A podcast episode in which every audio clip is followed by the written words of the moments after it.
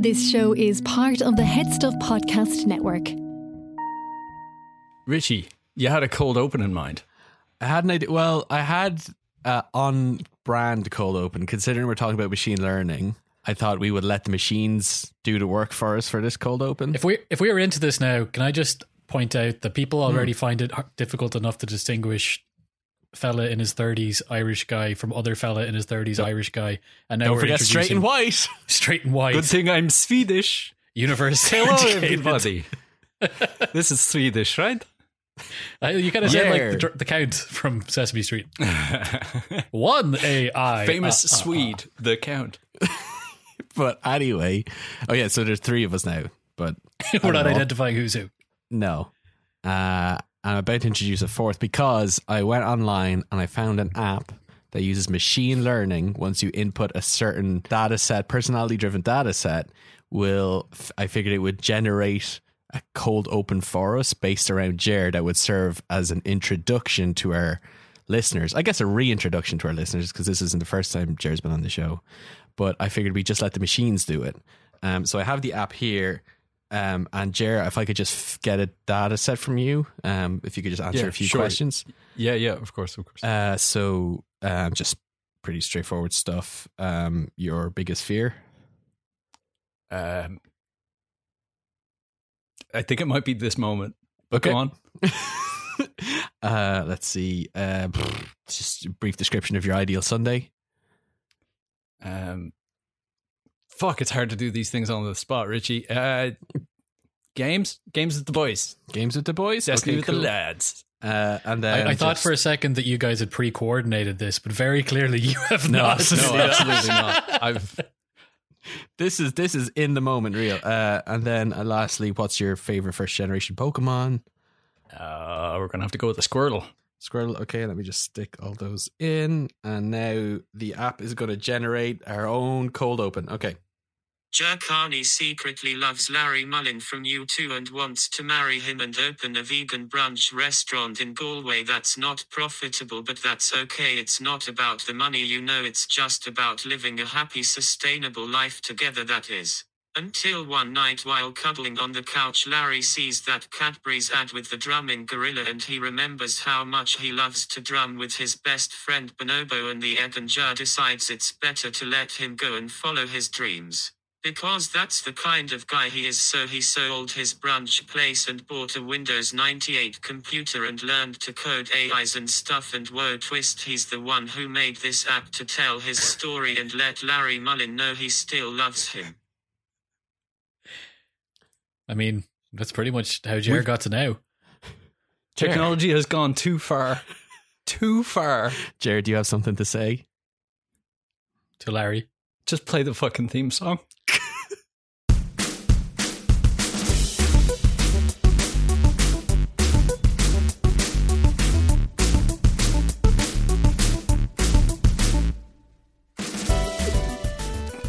That was beautiful. I love it. There's no punctuation in it. No, there's no punctuation in it, and We also don't I don't know need if you know- punctuation in the future, lads. No, that No, it just it just absolutely saves it saves time if we could have punctu- punctuation. This is it. I don't know if you noticed, but it said um uh he missed playing drums with his best friend Bonobo and the egg. But uh, I did catch Bonobo. yeah, Bonobo and the egg. But anyway, I don't know, Jerry. Was that a good enough introduction? I, Yeah, that's, pre- that's pretty fucking solid. I wrote about five different introductions. That was the least uh, inflammatory, antagonistic introduction we could do. Nice. I, yeah, no, you have my approval. That's grand. Lovely stuff. Uh, Jared, you- you've been a, a long term uh, listener, co collaborator, previous guest of the show. Do you want to? Yeah. There's a part here where we usually just like briefly summarize what the show is. Aside from us, you're probably the most acquainted with the show. Do you want to just. What know. is what am? Um, Yeah, what is what I'm? What I'm, what I'm. um, actually, I'll tell you what. Yeah. I, I, I don't want to run directly from one AI generated thing into another, but I feel like it has been beautifully summarized by a script that I had an AI generate, a legitimate script that I had a legitimate AI generate instead of your nonsense. What do you. Hold on. What, what are you saying? Uh, do you mind if I send this to you and we could do like a little bit of a play here? Uh, Yeah. I, I've highlighted your lines in it, uh, and I feel like it's a good summary of what what Am is like. Okay, Does that work so for you? Yeah, Yeah, okay. you're going to send us a script generated by an AI, and we're going to read it. Uh, yeah, so I'll, I'll do the narration. You just say the, the bits that are, are highlighted in color, okay? Um, Sounds good. Because, yeah, uh, it'll be like a nice interactive audiobook. Uh, so this is generated 10 minutes before the recording. Um, okay, don't read too far ahead. It's fine, it's fine. Uh, so the prompt that I gave this thing, this is using Dungeon AI, which is powered by a thing called GPT-2, which we're going to get to in a little bit. So the prompt that I put in is, you are Jer, a machine learning enthusiast who is appearing on your friend's podcast, What Am Politics. The podcast has two hosts Richie, a well intentioned but politically inept nerd, and Steve, a politics expert and Teddy Roosevelt fanboy. And then I just put in one line of dialogue for Richie, and the rest here has been generated by this bot. So, do you want to take it away? All the lines in red are Richie. Uh, I'll read in black and green, and then Steve Blue is you. That work for you? Yeah. Sure. All right, go for it. Okay. I saw the cutest puppy ever yesterday. Richie says excitedly. He's so cute. I just want to hold him. Steve looks at him with an expression that seems like it could be one of annoyance or disgust. Jer walks in from the hallway holding a small dog by his leash and wearing a shirt that reads Puppy Love. He sits down next to Steve. What's up, lads? I'm ready to talk about robots now? He says excitedly. Well, we're recording right now. Steve says. We've got some stuff to get through first. Jer is taking out a large black backpack. He opens it, revealing various microphones, speakers, cables, batteries, and other electrical devices. Do you think in the future robots will be podcasting? Or will they just be doing everything other than podcasting? Yeah, I think they'll be doing everything. Like what? Well, I think robots will be our government officials, friends, lovers, employees, in that order. Robots can't have children, you know. At least not with each other. And they sure as heck can't have children with humans. Well, not yet, but we're getting there, and then who knows? Jer asks. Go on, Richie. I'd like a robot child. Richie says, glancing off into the distance. A robotic dog would be pretty cool too. I wonder what the best robot animal would be. Oh, I hate the way that this has got me as such a know-it-all dick I've been seeing. Actually, we've already made something similar to both of those. The only difference is we won't be able to mass produce them or their parts anytime soon. That's a shame. Jer says, looking down at his feet. I really want a robotic dog. End scene. Okay, so So, t- so what line did you feed this this AI to make it generate all of this? Uh, And so how did it nail our mannerisms so accurately? So I put in. So I, I gave it the initial prompt, so it understands what a Richie is and what a Steve is, and I guess it picked up that you are well intentioned but politically inept, so sort of made you a bit of a cutie. Uh, and then Steve, I don't know what it is about being a, a political expert and, and, and Teddy Roosevelt fanboy that gave you this know-it-all attitude. I did not. I, I swear, I did not like enforce any of this. This is just what I came up with. that stings more, Jer. I know. I'm sorry. So yeah, literally all I put in was that first line, which is I saw the cutest puppy yesterday, Richie says excitedly, and then it, it spit out the rest. Every now and then it would pause and I'd, I'd just like put in something fairly innocuous and then kind of edit it out afterwards. But everything else here is, is generated by the bot. That's incredible. Fucking robots, Yeah. man. It's fucking scary, isn't it? It really Um, is. And we'll get to that more of that later on. This is giving me an idea, Steve. Maybe we do one of our uh, Head Stuff Plus bonus episodes will just be an entirely AI generated episode that we read through and we just see how how crazy we can get with it. I mean, yeah, after seeing this, like it's probably going to make more sense than a regular episode of What Am. But just to briefly explain what Head Stuff Plus is, we don't have a paid ad now, so no one else is paying us to do this. It's up to you, dear listener, Mm-hmm. To throw a couple of bucks our way. Yeah, and you'll you'll get something for it because this is a capitalist society, um, and you know money gets you know goods and services. So we've got bonus episodes up there that range from silly and bizarre to somewhat informative. You can go to Head Stuff Plus. The link is in the show notes. It costs Did you say show nuts? This is what happens when you start drinking at 4 p.m. We need the robots. If They you like truck better. nuts, you'll love show nuts. Oh, You from now can- on, that's what we're going to call show notes. Like they're down in the show notes. Show notes. Show notes. They're dangling below in the show notes. Brilliant, amazing. You can go. it costs five euro plus VAT. Um, if you are signing up only for What Am, you just have to click our box when you're signing up. But if you want to give a few, split the money between other Head Stuff podcasts, you are welcome to do so. But just to specify that if you're only signing up for What Am, just click us because then we get all the money and we like money. Uh, Jer, back to you now. Hi, yeah. We we have this down as this episode could be labeled as Jared's Revenge because this isn't your first time on the podcast. The, one of the first times you guys had me on was to talk uh, was bringing me on to talk about Brexit before I even knew what a Tory was. Yeah, I was very was f- unprepared. that, if well, I it was like four years ago. If I remember specifically, it was one of our first episodes, and I think, and I'm going to blame you for this, Richie, but you had the idea of having instead of a guest expert, a guest idiot. Right, yeah, and we talked about it. If you go back and listen to episode eight, I think it was. Yeah, we had this idea early on that because we brought in guest experts that would kind of like supplement your job or surrogate for like your role, where we would, you know, they would teach instead of you teaching me. I said, oh, why don't we just do the same for me? We bring in a surrogate, quote unquote, idiot. And I thought Jer would be the first, not because he's an idiot, but because the banter was good. But the damage was done after I asked him if he wanted to be on it. But now it turns it's, uh, it's a good story because four years later, you are here in the capacity of a guest expert. So That's right. I've doubled my experience as a podcaster since then. All right, whatever about bringing on like an Egypt who doesn't know a lot about a particular topic. Also bringing on someone who just like never podcasts either. So you're just sort of like asking for a fucking train wreck. But sure, listen, we got past it. It Yeah. was grand. started from the bottom. Now we hear your life is like a Drake song. Jer, welcome to the show again. Wait, I think I want to. He's, Oh, done- he's doing Is that a Drake dance? Um, I don't, okay. so, Jer, apart from being our friend, which is obviously the most important aspect of you being here, who, who, what else are you, and who the fuck are you, and why should we care? Uh, I'm Jer. I'm your friend, which is enough of a reason to care. Uh, it's kind of weird to be put on the spot otherwise, but sure, listen.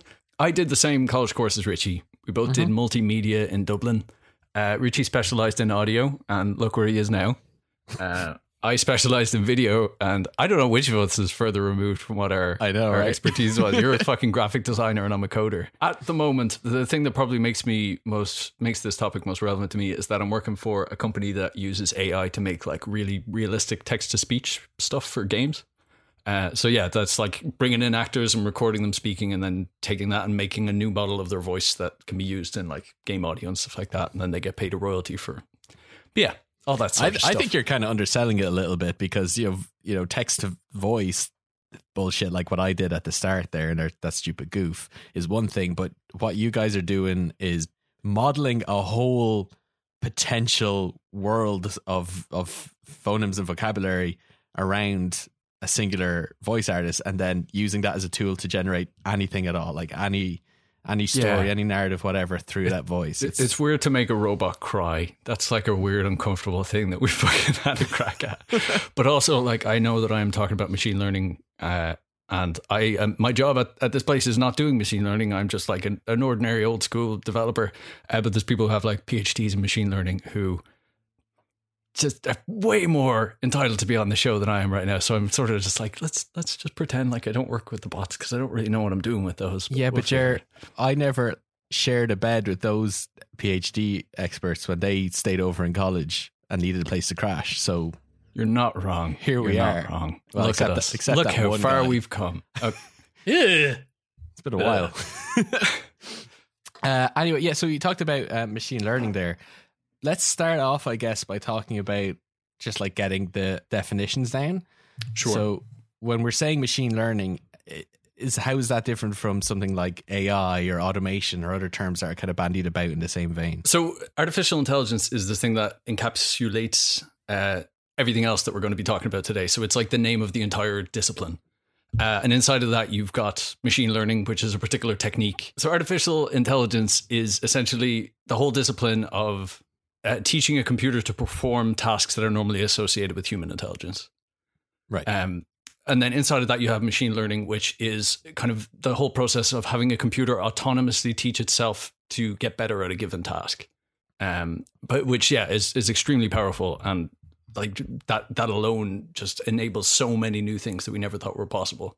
Right. It's not just us telling it th- uh, like a computer to do do A. Exactly. It's like okay, do A to learn B, so you can C D E F the whole way. That's exactly it. Yeah, and uh, there's this this whole thing. Uh, uh, let me get the exact thing. Uh, this whole thing called Polanyi's paradox, which is this idea that like we know more than we can tell as people. There's like a whole bunch of things that we as people are capable of doing, but it's extremely difficult to put them in words. Never mind encoding. Like even if you just think about like your hand, like picking up something, to actually describe exact. Okay, all right, Richie. Oh, sorry, I thought you were jacking it. No, you're fine. You're just doing I'm doing armpit, armpit farts. farts. That's good too. Why are you doing That's armpit farts? Because it's I could do stuff that I can't. I'm just illustrating his point succinctly. Yeah. God. But that's it. It's like if you think about driving a car, um, you're able to put like a normal person through driving tests and driving school, and they'll be able to do an okay job of driving a car. But you don't have to explain what you have to do in every single scenario on the road and every possible permutation of, of whatever. Like we, we're just capable of automating all this stuff away and just sort of Yeah. interpolating what needs to be done. Uh, so that's the big difference between the old school way of coding, where you had to explicitly spell out every step and what to do, basically a bunch of if-then statements, Mhm. uh, and what we have now, which is you can kind of just put them in the, the general direction and they'll figure it out for themselves. The machines will learn. As the it were. machines will fucking learn, Richie. Oh God. They need to be stopped. Oh, And so, are there political consequences for the different names for broadly the same things? Yeah, I, I feel like you almost see this more in marketing that everybody is jumping to use the term like artificial intelligence and, and deep learning and all these sort of things almost as um, a way to just add more grandeur to what they're they're doing. But yeah, like I don't know which which of these terms sounds scarier to you? Automation. Is artificial intelligence? Oh, automation. Okay. I mean, Yeah, well, automa- uh, automation when you know like what the implications for that are. Machine learning, the idea of the machines learning, that's also kind of scary. yeah, just on its 'cause, like, own.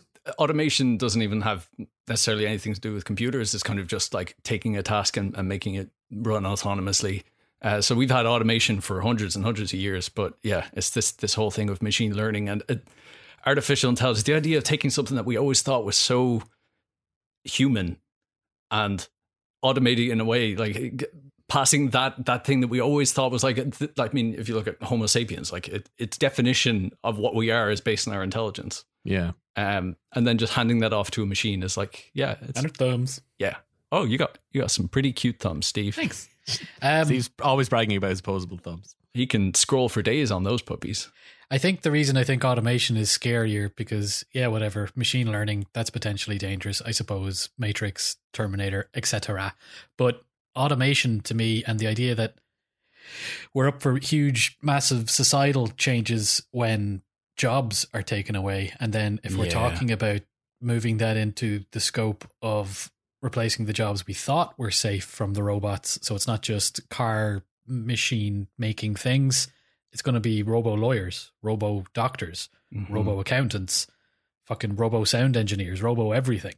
Well, then, robo podcasters. oh yeah, we've already proven that's better. So, what's at the end of it? And I guess we'll get to that through this episode. yeah, absolutely. Yeah, that's So, that's a big question. you've told us in the notes that there are three main types, because I have no fucking clue about any of this shit apart from Sure, sure, like the sure. general idea that we're in danger. That's all I know. Um, what's It's a good place to start. what are the three main types of machine learning and what are they used for? yeah, so uh, it can kind of be divided up into three main things, as you say. You have supervised learning, As you told me to say. learning. sure. You have supervised learning, unsupervised learning, and reinforcement learning.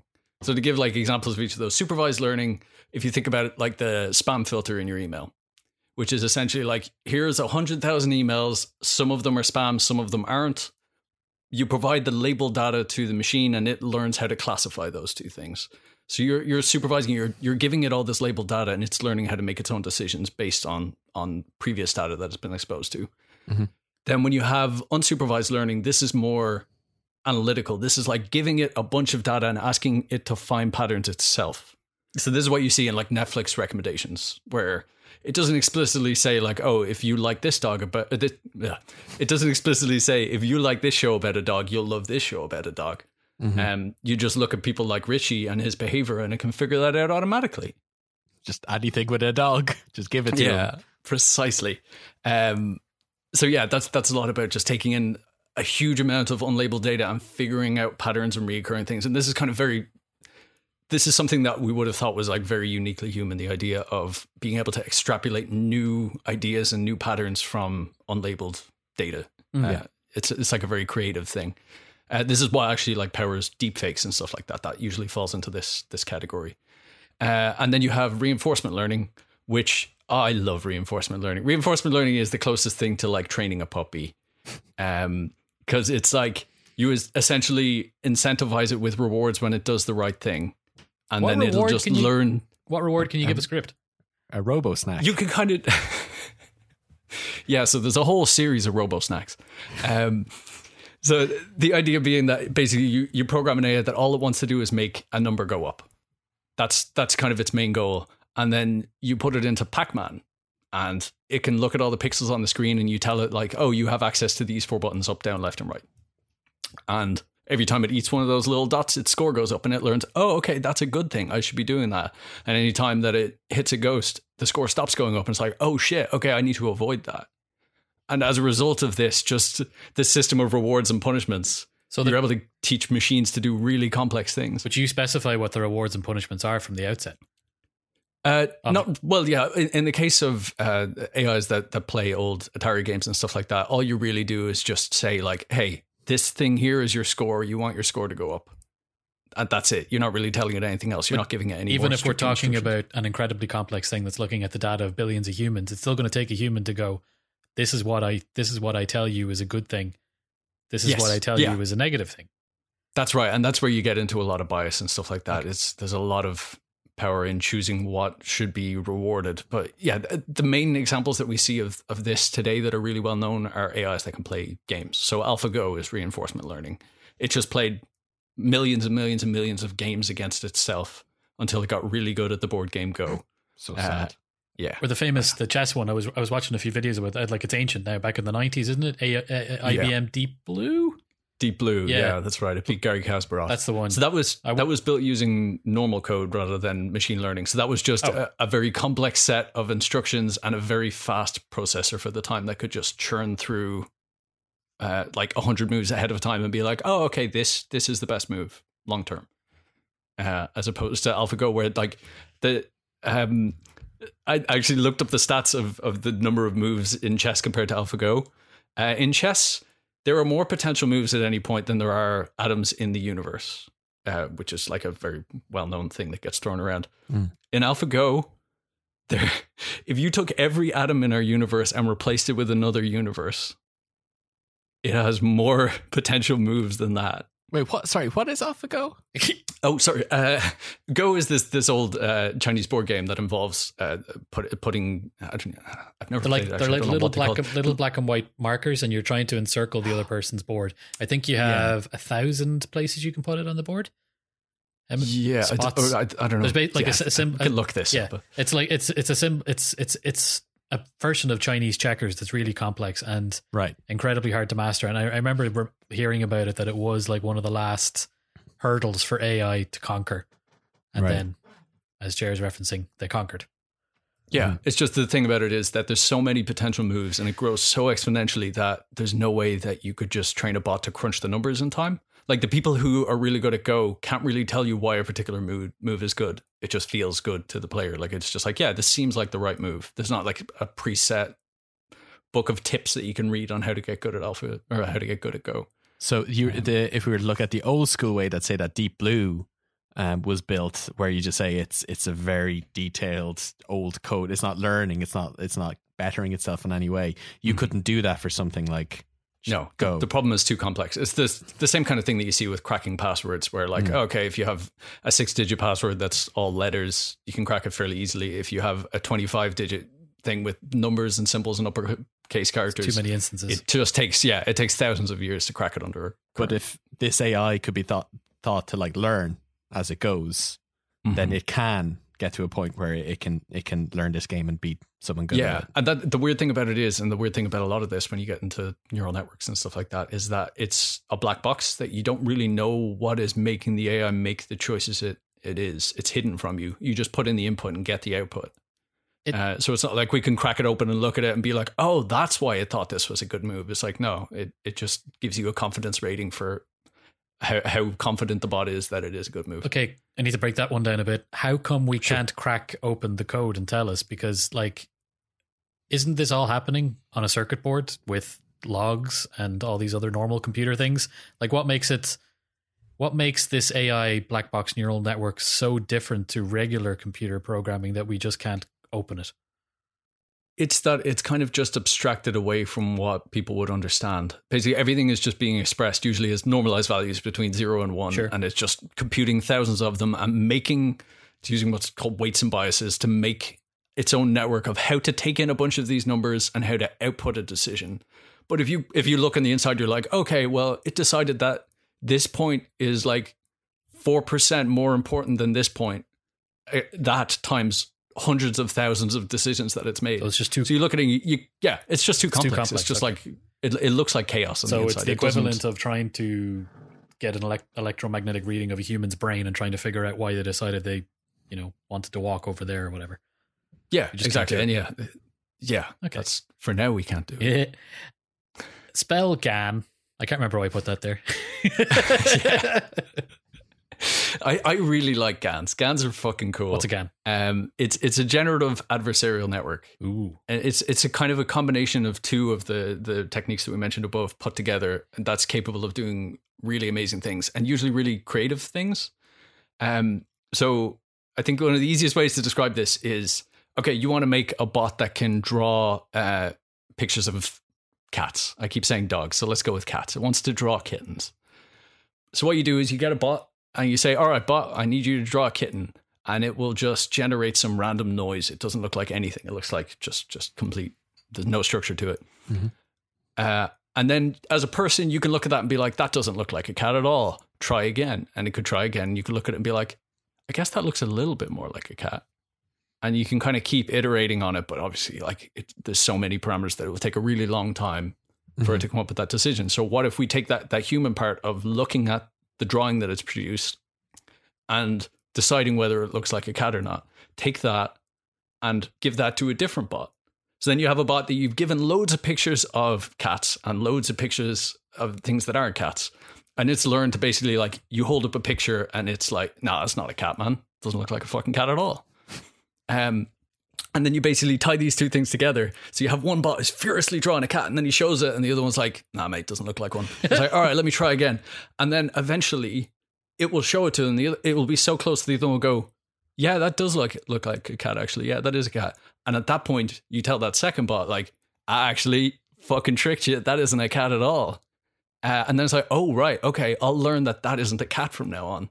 And both of these bots hone in on their task one of drawing cats and one of recognizing cats. And they both train each other until you're able to just produce like really incredibly photorealistic things that the machine can't tell apart from the real thing. Is It you know sounds like a toxic relationship. Yeah, it's not great, is it? when we with our new password check things, the is it reCAPTCHA? Is that what it's called? Well, Yes. Now we have to identify pictures of things. Are we training AI when we're doing that? Yeah, you fucking are, Steve. Your AI is bitch. Oh no! Um, so yeah, yeah, that's exactly what you're doing. You're, you're what you're doing there is labeling data sets. So it has millions of pictures of roads, and it's asking you to click on the traffic lights or whatever. So what you're teaching uh, a computer, you're teaching that that second bot in, in the GAN chain. Hey, in this image, this thing right here is a traffic light. Do you know Um, who specifically I'm giving my fucking labor to for free in this instance?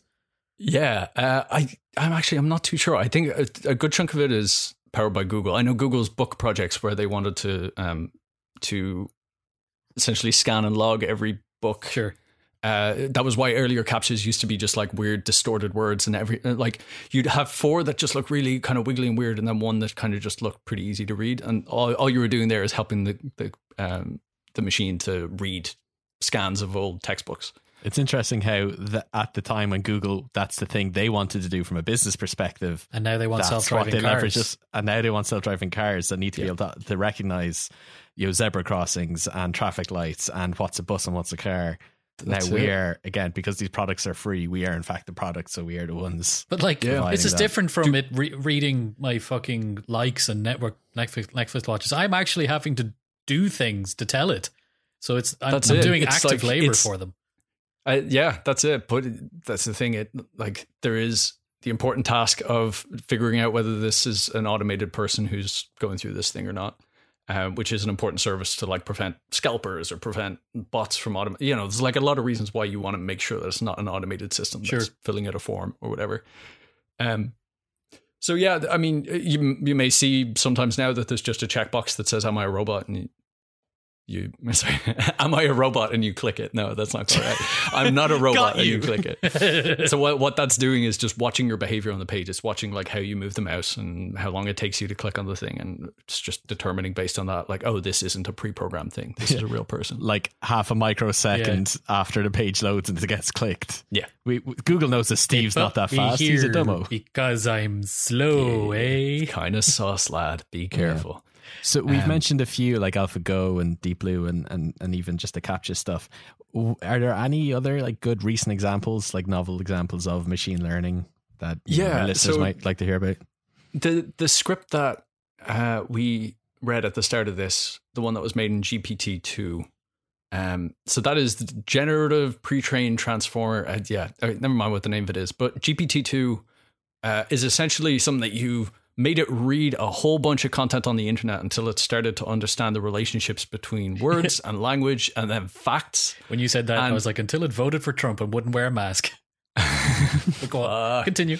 Uh, but yeah, so that that was using 1.5 billion pieces of data that was just like pulled from open resources and the internet or whatever. Like chances are that Harry Potter fanfic that you wrote in school, Richie, is in there somewhere. The Chamber of Dirty Little Secrets? hmm you know it.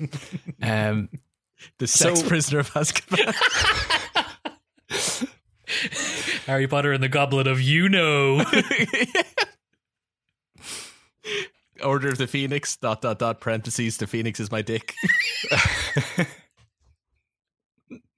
yeah, all that good stuff. All that.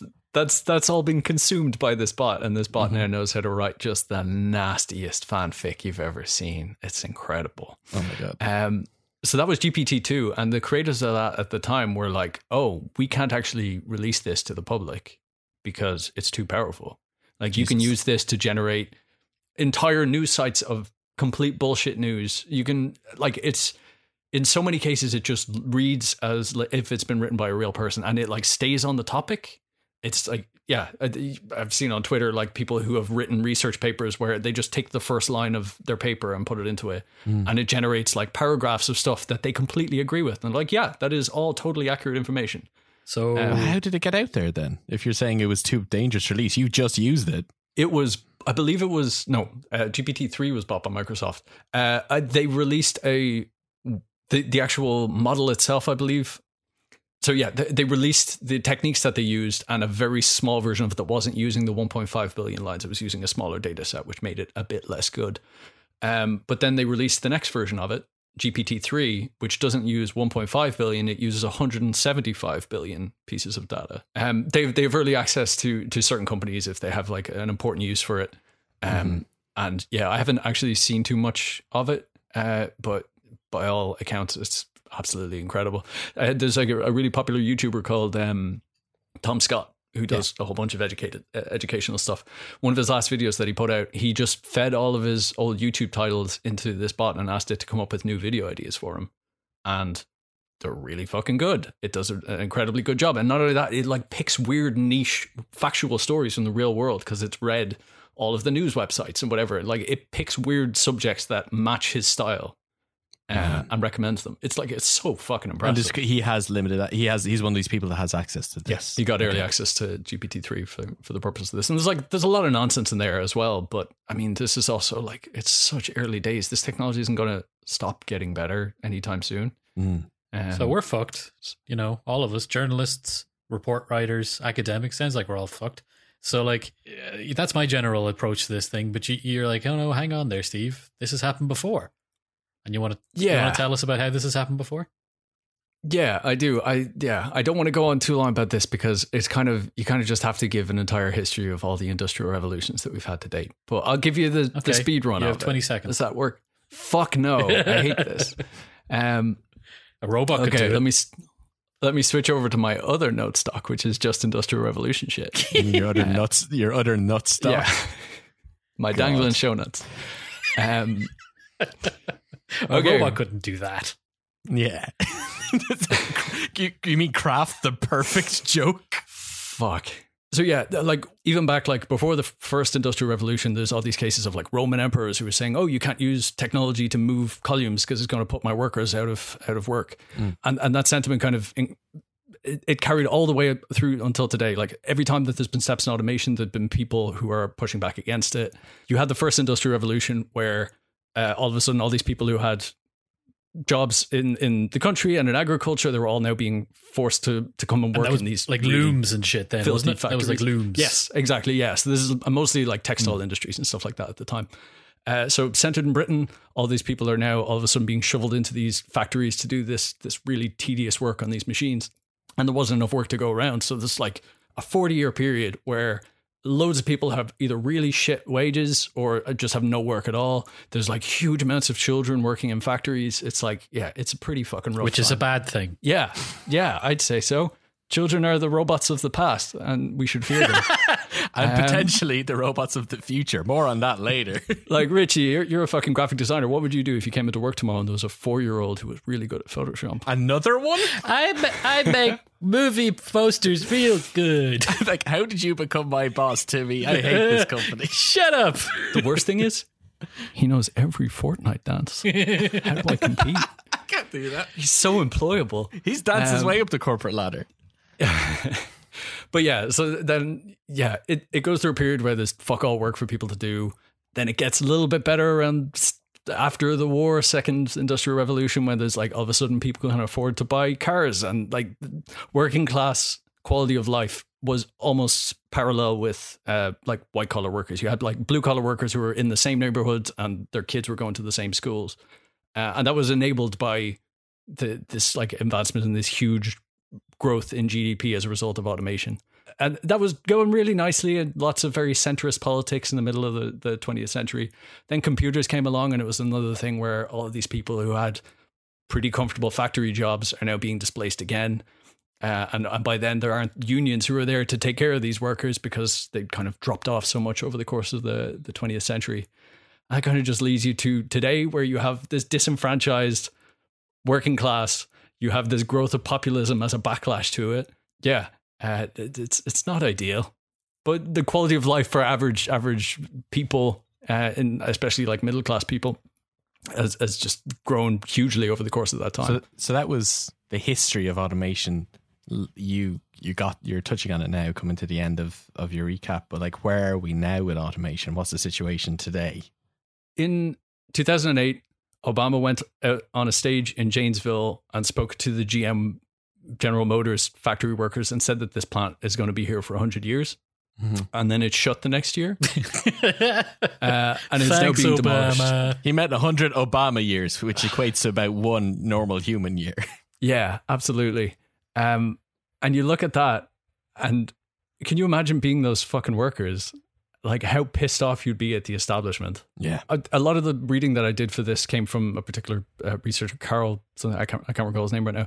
Um, he crunched the numbers on the 2016 election and found that if you just take away the if if you just account for the jobs that were lost due to automation between 2008 and 2016 in Michigan, Pennsylvania, and Wisconsin, uh, Hillary Clinton would have won that election. That wasn't just automation, Oh. though, was it? That was globalization as well.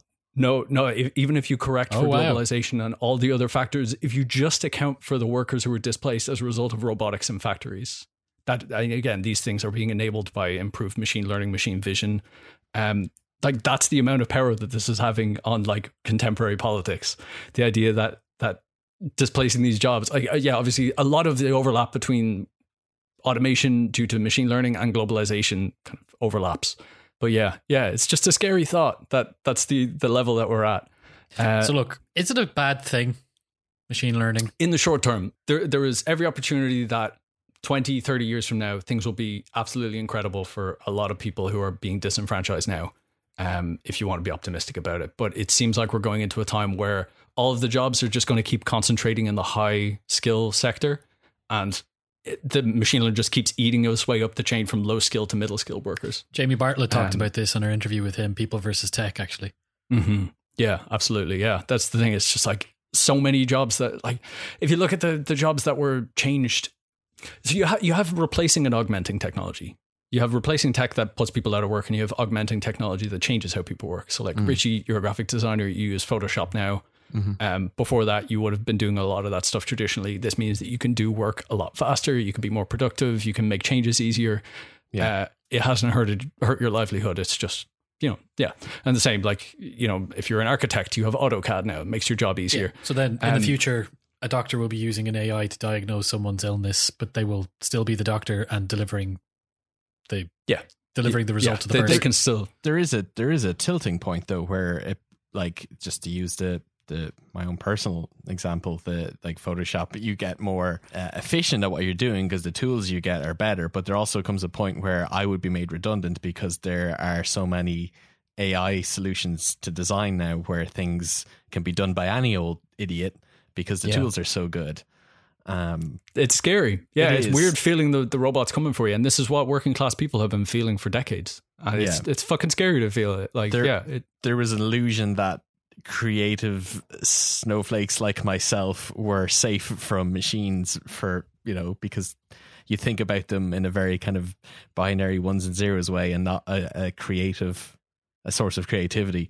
But they don't need to be a source of creativity. They just need to emulate creativity to a point where it's economically viable. That's it. I mean, yeah, there's there's bots that can compose music that's indistinguishable from like really well regarded classical music now. Like, yeah, that's that's absolutely a thing that the creative fields who thought they were immune. Mm. But not only that, COVID has been a really weird thing in this as well. Yeah, we want to talk about that because we'll, we'll talk a little bit more about like automation, how governments can mitigate some of those problems in a little while. But we can't neglect what a year of of lockdown has done and it, the ch- what, how that's changed the workplace and how companies have had to adapt to that change. Have they been turning to machine learning yeah, it, in this time to kind of help bridge the gap, this awkward gap? Yeah, absolutely. So, like the the McKinsey Institute did a report in 2018 that you know was figuring out how many jobs were susceptible to automation, and annoyingly, a lot of the the lower paying jobs that they thought were safe got fucked over by COVID. Like if you think of janitor janitors or or uh, like office support workers, they've been massively displaced. But like if you try to think about what you'd need to have a machine learning robot uh, clean an office, it's like so many tasks. Like it's distinguishing what objects are dirty, what can you pick up and manipulate, what should be cleaned. Like it's ridiculously complex. So they were considered extremely low on the list of of um, workers who were likely to be automated. And then what fucking happens is every office in the fucking country shuts down. Um, and all those people get displaced anyway. And uh, yeah, it's just like, it's a really shitty situation. well, I mean, Um, that's that's a pause though. It's it's not necessarily a massive economic Yeah. shift that it's going to reverberate reverberate for decades. We could all be back to the office next year. We don't know. Yeah, we don't know, but it, it does seem like movement is is trending more towards oh okay we can use this new tech and our, our new improvements in communication Right. that we don't need these big office blocks and whatever yeah there's there's i mean uh, yeah we all work from home i believe at the moment right Got it. um and yeah yeah like i mean uh, i've spoken with management of my company and they're like yeah you know we're not really in a rush to move back to offices and i, I can't imagine we're the only ones Oh yeah, we're just No, uh, my employer is desperate to get back. yeah okay yeah fucking Jerks. need to be watching over your shoulder or whatever um Well, I wouldn't trust me either. Um, but has, has COVID done anything else to affect how AI is changed apart from like the general tel- tel- telephonic working that we've all moved to? Is there any other particular weird thing that COVID has touched on with AI or machine learning? No, no. Yeah, I don't there's- know is an acceptable answer. Yeah, well, yeah. th- There's like machine learning, and then there's automation in general. So like a lot of interpersonal things that were considered very safe work, all of a sudden, when people can't be within two meters of each other, that doesn't work anymore, and, and you have to come up with other solutions for getting around that. Uh, I mean, yeah, you have things like call centers that are being automated now. That everybody is doing tons of e-commerce and working remotely. You have a big influx for for communicating over the phone, and the more of that work can be offset to machines, the better. You have things like the the bot that Google showed off a couple of years ago that could like make your restaurant reservations for you and shit like that. Like that technology, there's, there's so many people who like you have the transport industry and the customer service industry, and if both of those get thoroughly automated, it's just like huge cascading fuck ups for for um, the economy of work. So, what? Let's say we don't want to move into another 19th century capitalist dystopia. What can we do now as political people? As you know, what are they called? The guys who make decisions. Richie, come on, politician. those guys. What can what can they do to, sa- to save my Uh, fucking job? Yeah. Do you, actually, yeah. Do you, do you, I know, Richie, you touched on it. Steve, do you feel like your job is at risk of automation? Uh, no, talking vaguely around my job because I'm not legally permitted to talk about it. Um, Oh, okay. That's I fine. am actually in a job. It's hard to kill people with a robot. my job essentially is managing the robots to a large extent. So automation is mentioned an awful lot, but I'm pretty sure my department is being set up as a department to manage what's left. Got you. Okay, so you're the shepherd of Yeah. this this herd of robots. Um, Yeah, but what So, if yeah. that gets automated? Like we've already talked about bots talking to bots and stuff. Like I don't think like there was a period in my time when I thought I was my industry was completely safe, and I don't think in the next five years I'm going to be, you know, on the breadline or anything. But I think it's the, the you know it's so hard to tell. I don't want to sound rosy, but there will always be when you're talking about the manipulation.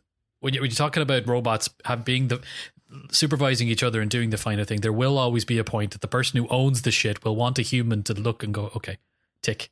Yeah, Okay, will that tick. be you though, or will that just be one person? That- yeah, well, in yeah. California. As oppo- like I, I will end up herding the jobs of what used to be done by 200 people.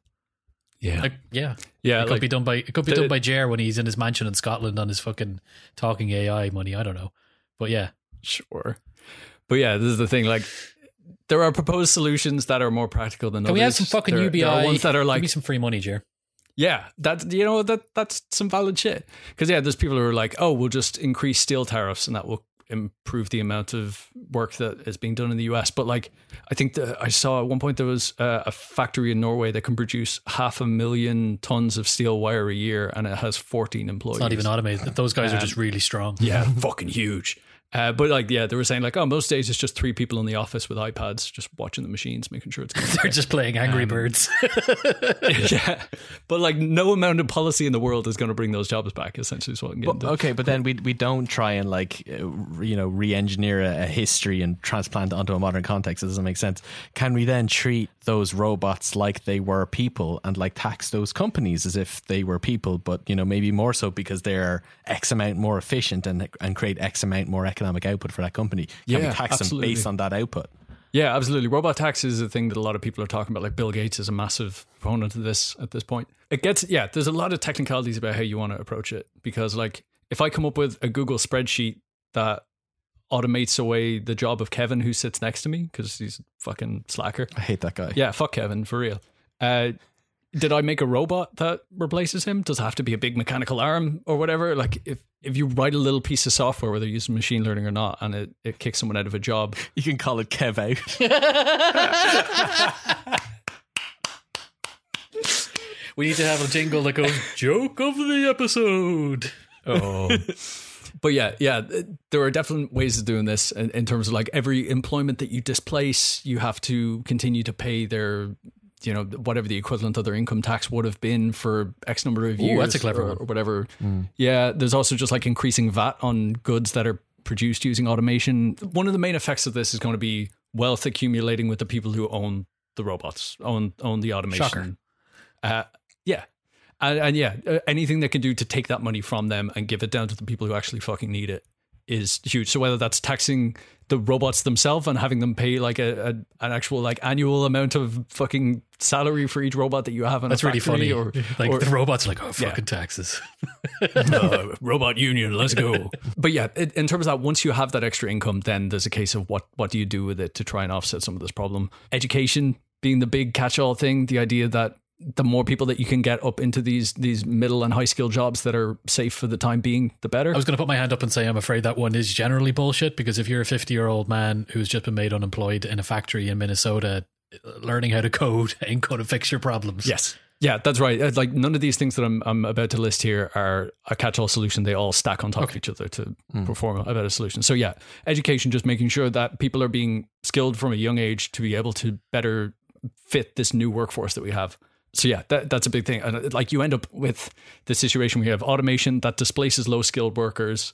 Then these people uh, can't give their kids good education. So then the kids have terrible employment prospects growing up and it just like traps people. Uh, so anything that can help to break that. Yeah, you have like retraining programs and like tax write-offs for self-education and stuff like that, which again can help help people who are a little bit younger who have been displaced. There's things like wage insurance. There's a, a policy in some places of the US, trade adjustment insurance, the idea that if you're 50 years old and you earn less than 50k and you lose your job, if you can get any other job in the next half a year, they will cover the difference in salary.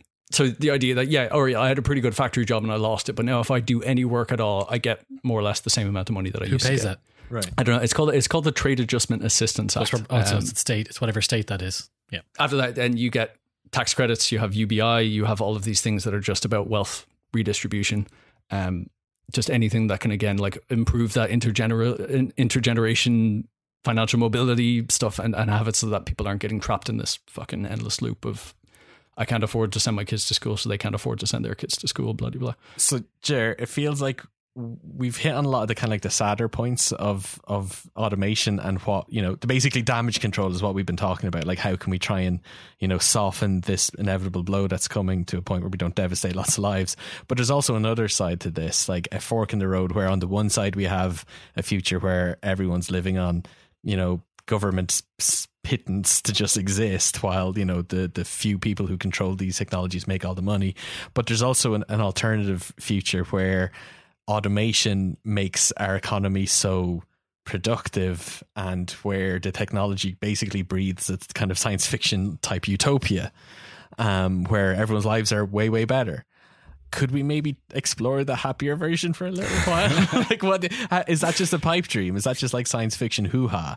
Or Yeah, is, the, I- is I guess, like, a, a lot of the suggestions that I was going through there about like ways that you can help to to redistribute this wealth and make it so that that these people aren't going through such a shit time as a result of this automation. Um, that's a lot of that is just fixing this short term window where these new jobs haven't been created yet, or, you know, there's there's a gap in the market for where there's no new work that, that's um, that's ready to fill it. Yeah, in, in terms of optimistic stuff for the future, uh, I saw a, a proposal that was floating around yesterday suggesting that if you just account for the in- improvements of machine learning, that by 2030 there'll be an extra uh, $15,000 worth of, of income that could be distributed to each person on top of whatever else they have. That's kind of getting to universal basic income stuff. But yeah, uh, like there's just so many unknowns in terms of how of the optimistic side of this. Like every time that a bunch of technology has come out that is scary and is replacing jobs, a few years later things have started to pick up, and then several years later you look back at it and you almost can't. People just disregard the negative side of it because there's been such huge investment. Like look at look at our own lives. Like we're fucking three dudes in here like recording podcasts.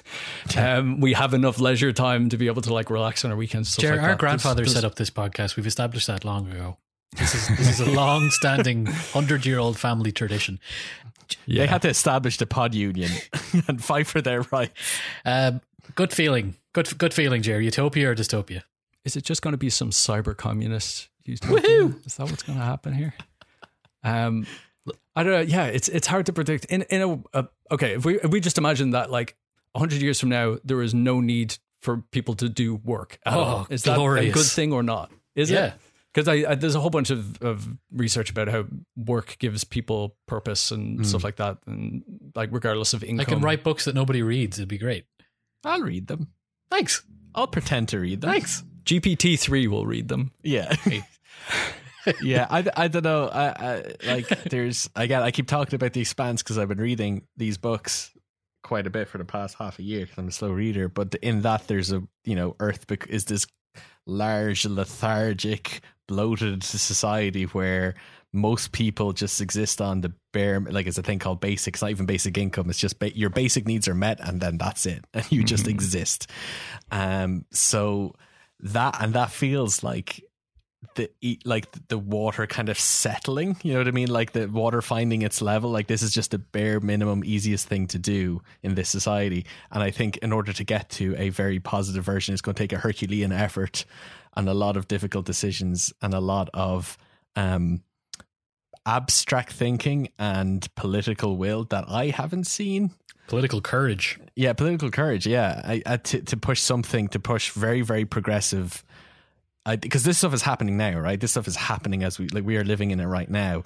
But like the the um, you look at like any the the U.S. Congress and Senate and like the type of people the people who are aware of these things as issues and discuss, like the only person I know who talks about is uh, this uh, about automation is AOC And Yang. and, and her yeah, and Yang and Yang's like their their kind of yeah.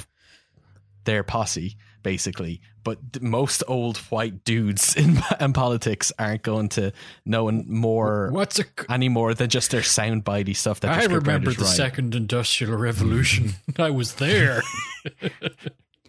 yeah, I would I would mostly be on your side, Richie, but I would be slightly hopeful. And I think the problem is is that you can get too wrapped up in watching America and all this. Yeah, This is something that I've had to teach myself quite a lot the last year. Um, America ain't the world, and there are Yeah. quite a few examples of things getting a bit better, maybe in Europe, which I believe we're in, and parts like that. And yeah, I, Like, It yeah, probably won't be a already into it probably won't be dystopia. It probably won't be utopia. It'll be a fudged middle ground, like most of our history. Sure. It'll be grand for for most people. You do see like some of the baby steps of this. You got like France with their anti-Amazon law, where it's illegal to have free shipping on books and things like that, which is just Soccer like, oh right. There's there's some people who are like, fuck the man. Let's let's try to treat this like human beings. well, in this case, it's the man saying "fuck the other man." yeah, sure. Fuck that big bald man with all the money.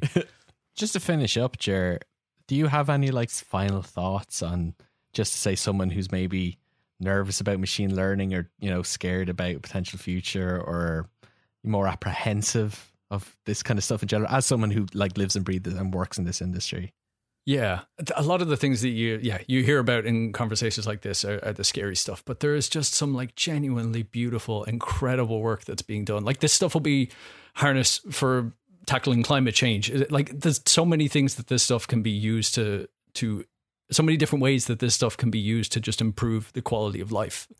Um, but in terms of just like fun, cool shit, like go on YouTube and look up um, Two Minute Papers, which is this guy who just like shows off all the cool new uh, tech demos that are coming out of machine learning, and it's just like it's so fucking impressive. It's like it. You just look at it, you're like, this is like the closest shit I've seen to magic, and it like there's a new one every week, and it's it's so rapidly improving that like I you, I don't think you can as this technology is is becoming cheaper to do and it's spreading out. You're it's going to get into the hands of the people who have goodwill and Yeah. they're going to use it for to beautiful ends. Like yeah, I, I'm I'm confident that whatever happens in global socio-economic things, people are going to make some wonderful stuff with this. so it's a, it's a net positive in your mind Yeah, I think so. yeah So I can go to sleep at night. So we've actually just made a decision because there's so much dense material in in in this episode that we're going to do a little extra bonus episode where we're going to talk about are computers racist? Are they? Spoilers. They're anti-monarchist. Woohoo! Ooh. and racist. Uh, but yeah, that'll be up in head stuff he, over at Head Stuff um Head Stuff Plus. So it'll be more on that later. Check But the show Sheriff, Do. I, do I get a do I get a cut of the profit? No, Do you want to talk about that, Jer? How you no.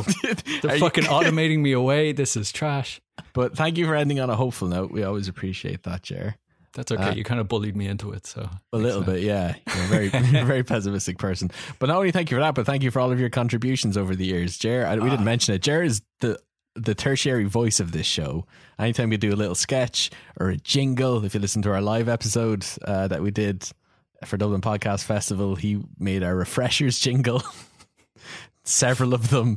So he's always been That's around. okay. Listen, Uh, anything that can help me feel successful by proxy, I will do. That sounds Amazing. great.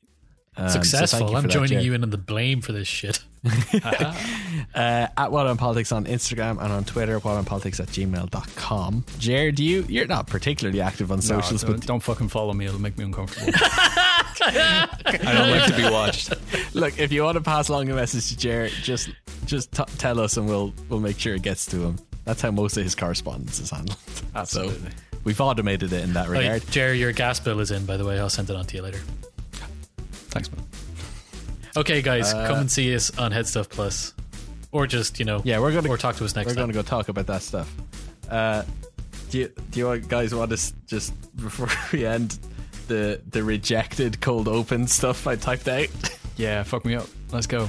Teddy Roosevelt was a documented fart sniffer. Which is to say, he liked to sniff farts. So you can see why that got cut. Yeah, that's pretty good though. Lies. And if he did, he was the ah. best goddamn fart sniffer there ever was. Boris Johnson is a documented fart sniffer. That's fine. Which is to say, he likes to sniff farts.